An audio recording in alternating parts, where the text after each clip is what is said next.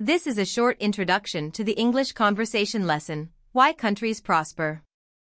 I'm sure you'll find it economically enlightening and financially fascinating.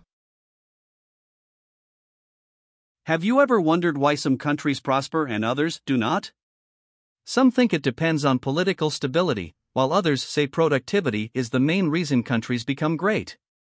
Well, as you may imagine, it's a little more complicated than that.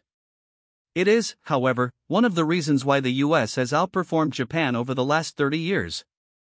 I'm not saying you can solve the world's problems after taking this lesson. You will have a better understanding of why things are the way they are.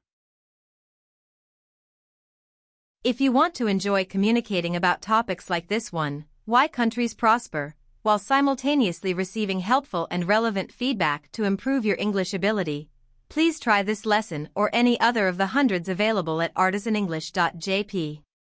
We're looking forward to meeting you online.